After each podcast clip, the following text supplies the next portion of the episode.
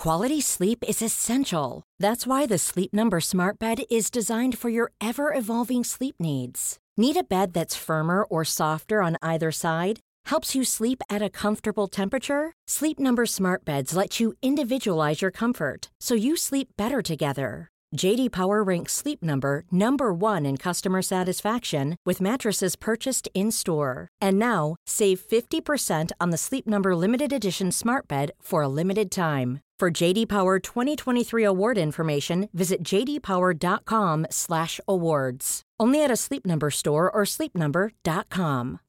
Millions of people have lost weight with personalized plans from Noom, like Evan, who can't stand salads and still lost 50 pounds. Salads, generally, for most people, are the easy button, right? For me, that wasn't an option. I never really was a salad guy. That's just not who I am. But Noom worked for me. Get your personalized plan today at Noom.com. Real Noom user compensated to provide their story. In four weeks, the typical Noom user can expect to lose one to two pounds per week. Individual results may vary. Welcome to ModPath Chat, the official podcast of modern pathology, featuring interviews with authors and experts on the latest science, technology, and developments in the field of pathology. Your host, Dr. George Netto, is the editor in chief of Modern Pathology and the chair of pathology at the University of Alabama at Birmingham. Here's Dr. Netto. Welcome to another episode of our podcast. We're joined today by Dr. Jaclyn Hechtman. Dr. Hechtman is a molecular and gastrointestinal pathologist. After seven years tenure at Memorial Sloan Kettering in New York, she has recently joined NeoGenomics as Director of Clinical Diagnostic Development. Her research interest is biomarker validation, including that of kinase fusions and microsatellite instability. Thank you, Dr. Hechtman, for joining us today. Thanks so much for having me, Dr. Netto.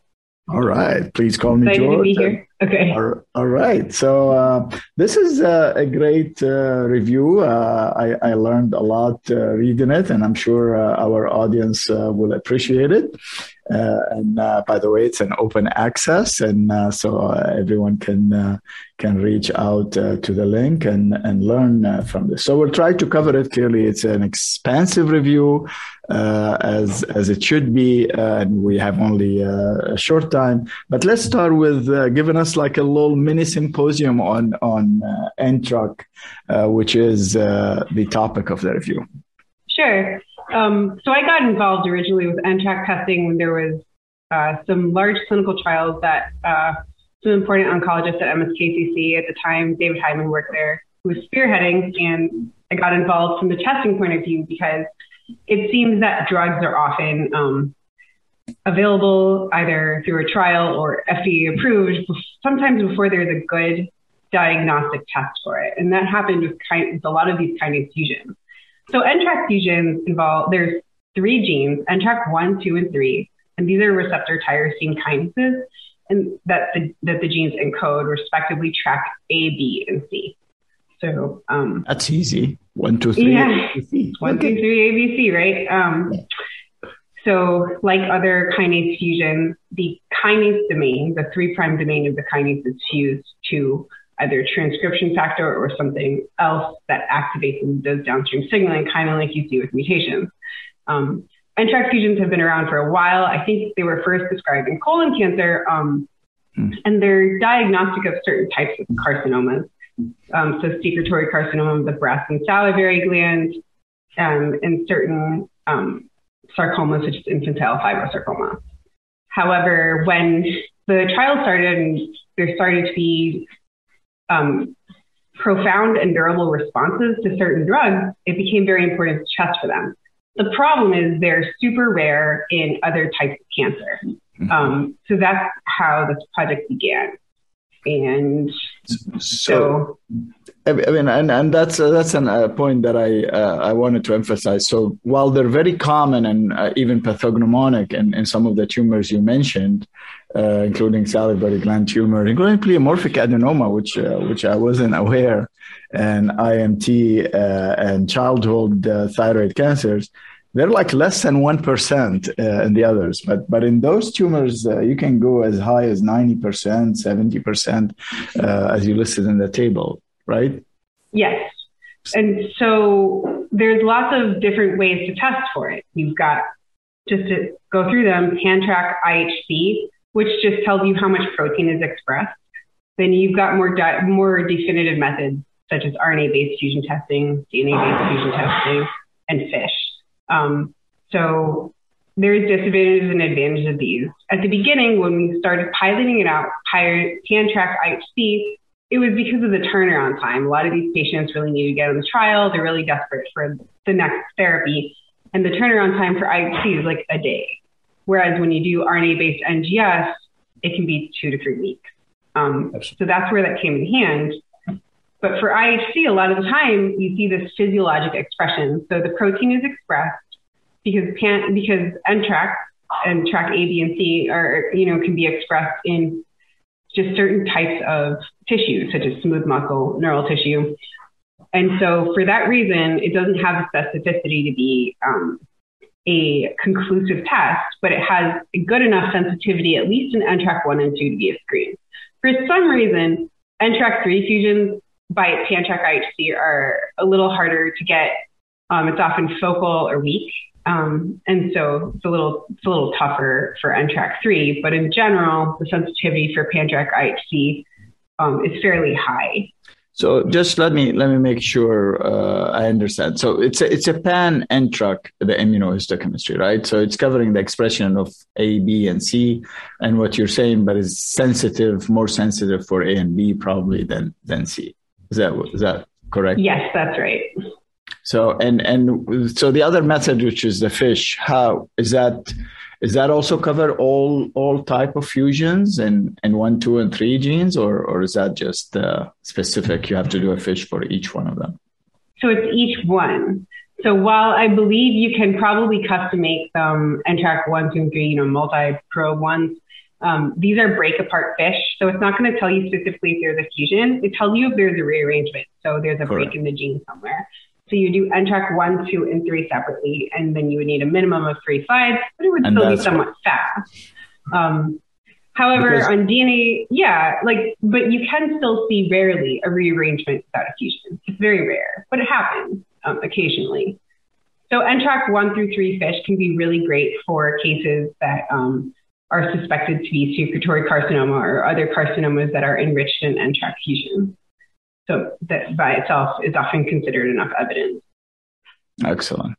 And and when you're doing the immuno, you want to make sure that uh, you're, you know, I notice uh, you mentioned some beautiful images in the paper where you're showing the pattern is different depending on the tumor. So you have to factor in the histology beside what you just mentioned that it can be normally expressed uh, in, in certain normal tissues, but even in the tumors, the nuclear versus membranous and all that. Right. Correct? So that, those patterns is actually dependent on the fusion partner, not the tumor, and it can actually really help you in terms of whether something's just physiologic expression or it's really representative of a fusion. Hmm. So almost always when you have just physiologic expression, it's cytoplasmic.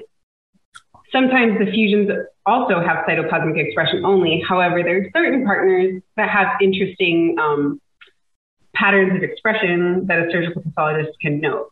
So, for example, transcription factors, which often locate to the nucleus of a cell, um, have nuclear staining. So for ETV6 NTRK 3, we've seen a lot of like a nuclear staining for Pan-Trk IHC, and we didn't see wow. that with any physiologic. And same thing with another recurrent um, partner is LMNA, and that's a nuclear, it encodes a nuclear lamin. And so LMNA like um, has a weird nuclear membrane like pattern of accentuation. Accentuate. Even though it still has cytoplasm, it has that. And then for the tropomyosin one, so that's another, a third recurrent partner, five prime partner. Those ones often um, localize to the cell membrane. So there's certain things on the surge path side that can be picked up to kind of help. Um, it's still recommended in the NCCN guidelines, at least for colon cancer, that this is to be used as a screen because there's not that much evidence besides these, you know, these large papers that came out of MSK. Um, so it's still recommended that this be used as a screen despite the fact that some of the part that some of the patterns are very characteristic of a a fusion, particularly with a certain partner. Got it. Very helpful. So, so pretty much uh, seeing nuclear or these specific patterns, you can feel more confident. Uh, not yeah. only that what what kind of fusion it is, but uh, as you said, not not hundred percent definitive, but but uh, that you do have a fusion or you do have some rearrangement. Uh, so, uh, touch a little bit before we we talk, go even more geeky and talk about algorithms and recommendations. Uh, can you touch about uh, the resistance? Uh, do do yeah. NTRK drugs? How how good are they NTRK inhibitors? Uh, and I know it had to do with the basket trial, as you mentioned. Uh, how is is there a good response? And then so although like these inhibitors, entrectinib and larotrectinib, are approved pan tumor, the duration can be longer in some tumor types than others, and the main mechanisms of resistance like you'll see with other um, fusions are point mutations in the kinase domain that block um, these small like molecule inhibitors from binding. So um, you'll see, I think it's like 623 is one of them, and it's 595 is another. And so these certain point mutations um, lead to resistance. And then there's drugs um, for those for the point of resistance. However, um, in GI cancers specifically, it's a little different. So GI cancers are really RAS driven. Um, and you've even, we've even seen, you know, for example, you give an EGFR inhibitor and sometimes these subclonal KRAS mutations come up.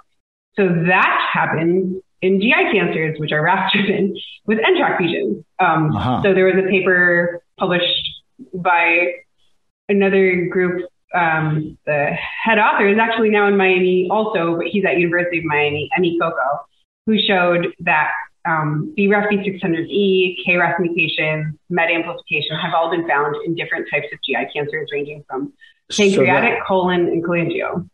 So that way, uh, the the resistance is by by mutations bypassing that by going downstream. Just the downstream signaling is now mutated and and consistently activated, right? Despite yeah, downstream or another like um, another uh, receptor tyrosine kinase. So MET is the same level, but there's still the mitogen activated um, protein kinase pathway. So it's still, you know, as you were saying, the same pathway, but there can be different mechanisms. And so testing amazing for NTRK, like point mutations won't really do it. Um, and uh, so these can be picked up. Like one way is by just testing the actual metastasis but there can be heterogeneity in resistance, and cfDNA testing might also help with that because you could sample, like if you have multiple mechanisms, you would test excellent multiple areas. Uh, is is uh, uh, amazing how uh, you know we're chasing mutations now that we have drugs chasing mutations. The same pattern, same experience that we early on encountered with EGFR in lung non-small cell. It's it's happening with other uh, other uh, druggable targets now so uh, we'll talk a second. You, you touched upon the different methodologies and, and advantages. Clearly, the more expensive and complicated it is, is going to yield uh, more information. Uh, but is there an algorithm that uh, that is recommended now? How to approach? Uh, can you can you just spend a minute talking about that? Sure. Um, so it kind of depends on which country you're talking about. so for mm-hmm. Europe and Mm. Canada, other places with socialized medicine, in these cases, in these tumor types where it's really rare, they might do pan-NTRK IHC up front because the smaller NGS panels won't cover these um, NTRK fusions. Mm-hmm. But in the US, a lot of academic places and um, other ones are moving towards comprehensive sequencing. So either with a very large DNA based panel or hybrid DNA RNA based panel. Well, there's not really a great consensus on which one to first. Um, I think ESMO recently, yeah, there was a publication by ESMO and Annals of Oncology that did summarize um, the for Europe. You know, this is the European Society of Medical Oncology, their recommendation. Mm. So a lot of the molecular testing, either in the community or in academic centers, in the community, it goes to places, you know, like Gut Foundation and other places like Caris so they're going to do a large panel of testing and you get the NTRK testing up front. So when you have advanced cancer, um, you're getting all the, the markers up front, TMB, MSI, mutation, and NTRK um, fusion testing. And I would be on the side that that's probably the best way to go for a lot of these advanced cancers. because a lot of these, there's such a long tail of rare alterations to be able to test for them all at once is a little more efficient. Many of us have those stubborn pounds that seem impossible to lose, no matter how good we eat or how hard we work out. My solution is PlushCare. PlushCare is a leading telehealth provider with doctors who are there for you day and night to partner with you in your weight loss journey. They can prescribe FDA-approved weight loss medications like Wegovy and Zepbound for those who qualify. Plus, they accept most insurance plans. To get started, visit plushcare.com slash weight loss. That's plushcare.com slash weight loss. Millions of people have lost weight with personalized plans from Noom, like Evan, who can't stand salads and still lost 50 pounds. Salads, generally, for most people, are the easy button, right? For me, that wasn't an option. I never really was a salad guy. That's just not who I am. But Noom worked for me. Get your personalized plan today at Noom.com. Real Noom user compensated to provide their story. In four weeks, the typical Noom user can expect to lose one to two pounds per week. Individual results may vary.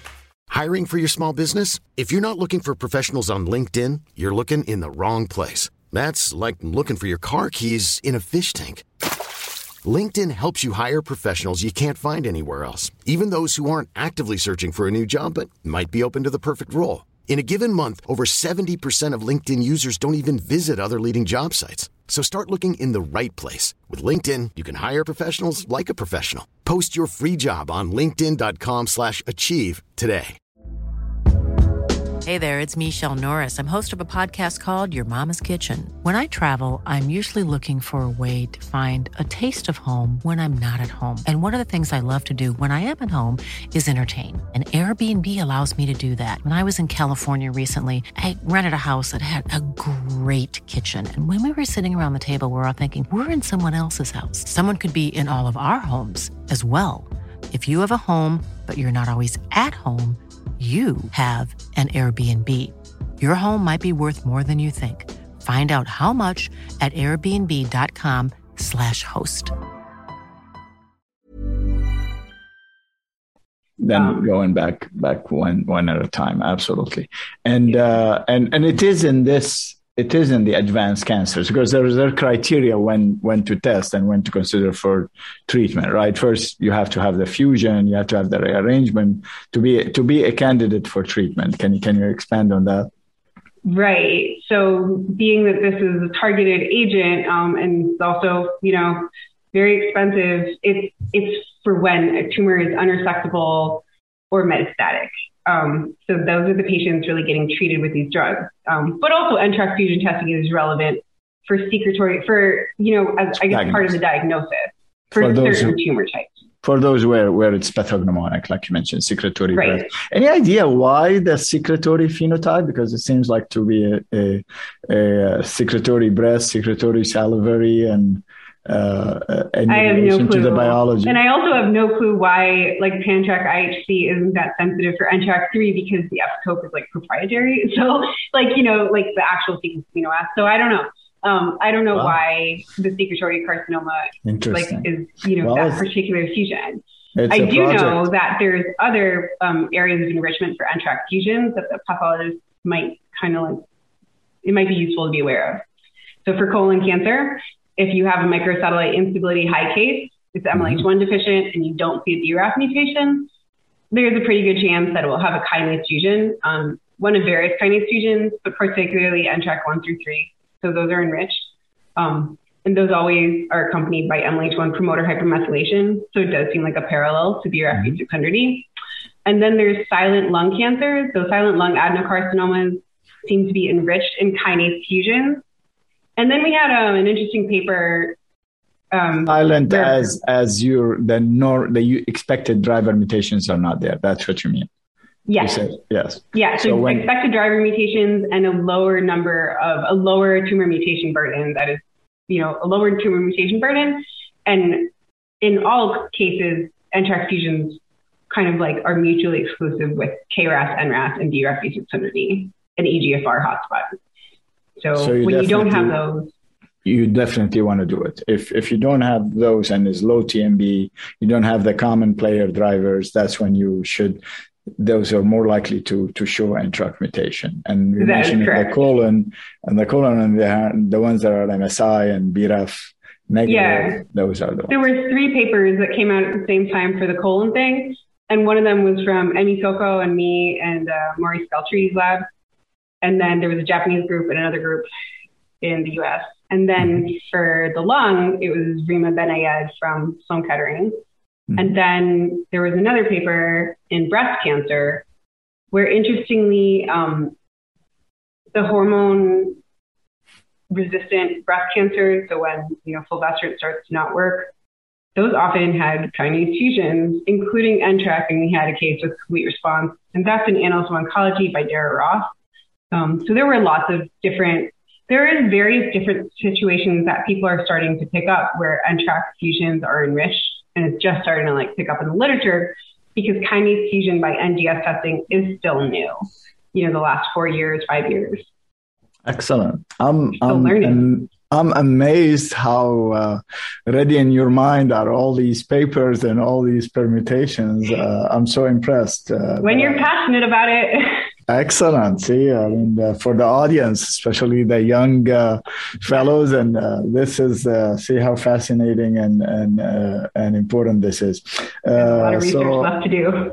Yes. So let's let's uh, finish uh, with a couple of words about reporting. Uh, you mentioned uh, in in your paper and in your review that uh, there's cer- certain guidelines for how to report and uh, Right. So that's this. These things are really important for molecular pathologists reporting out DNA and RNA NGS, um, as well as FISH, and then for surgical pathologists reporting out the pan-Trk IHC.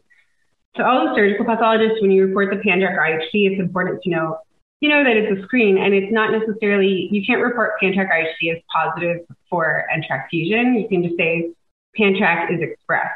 You can give an H score, you can give the pattern, but you can't really say an NTRK fusion is present because it requires confirmatory testing by nucleic acids, either FISH or NGS. I see.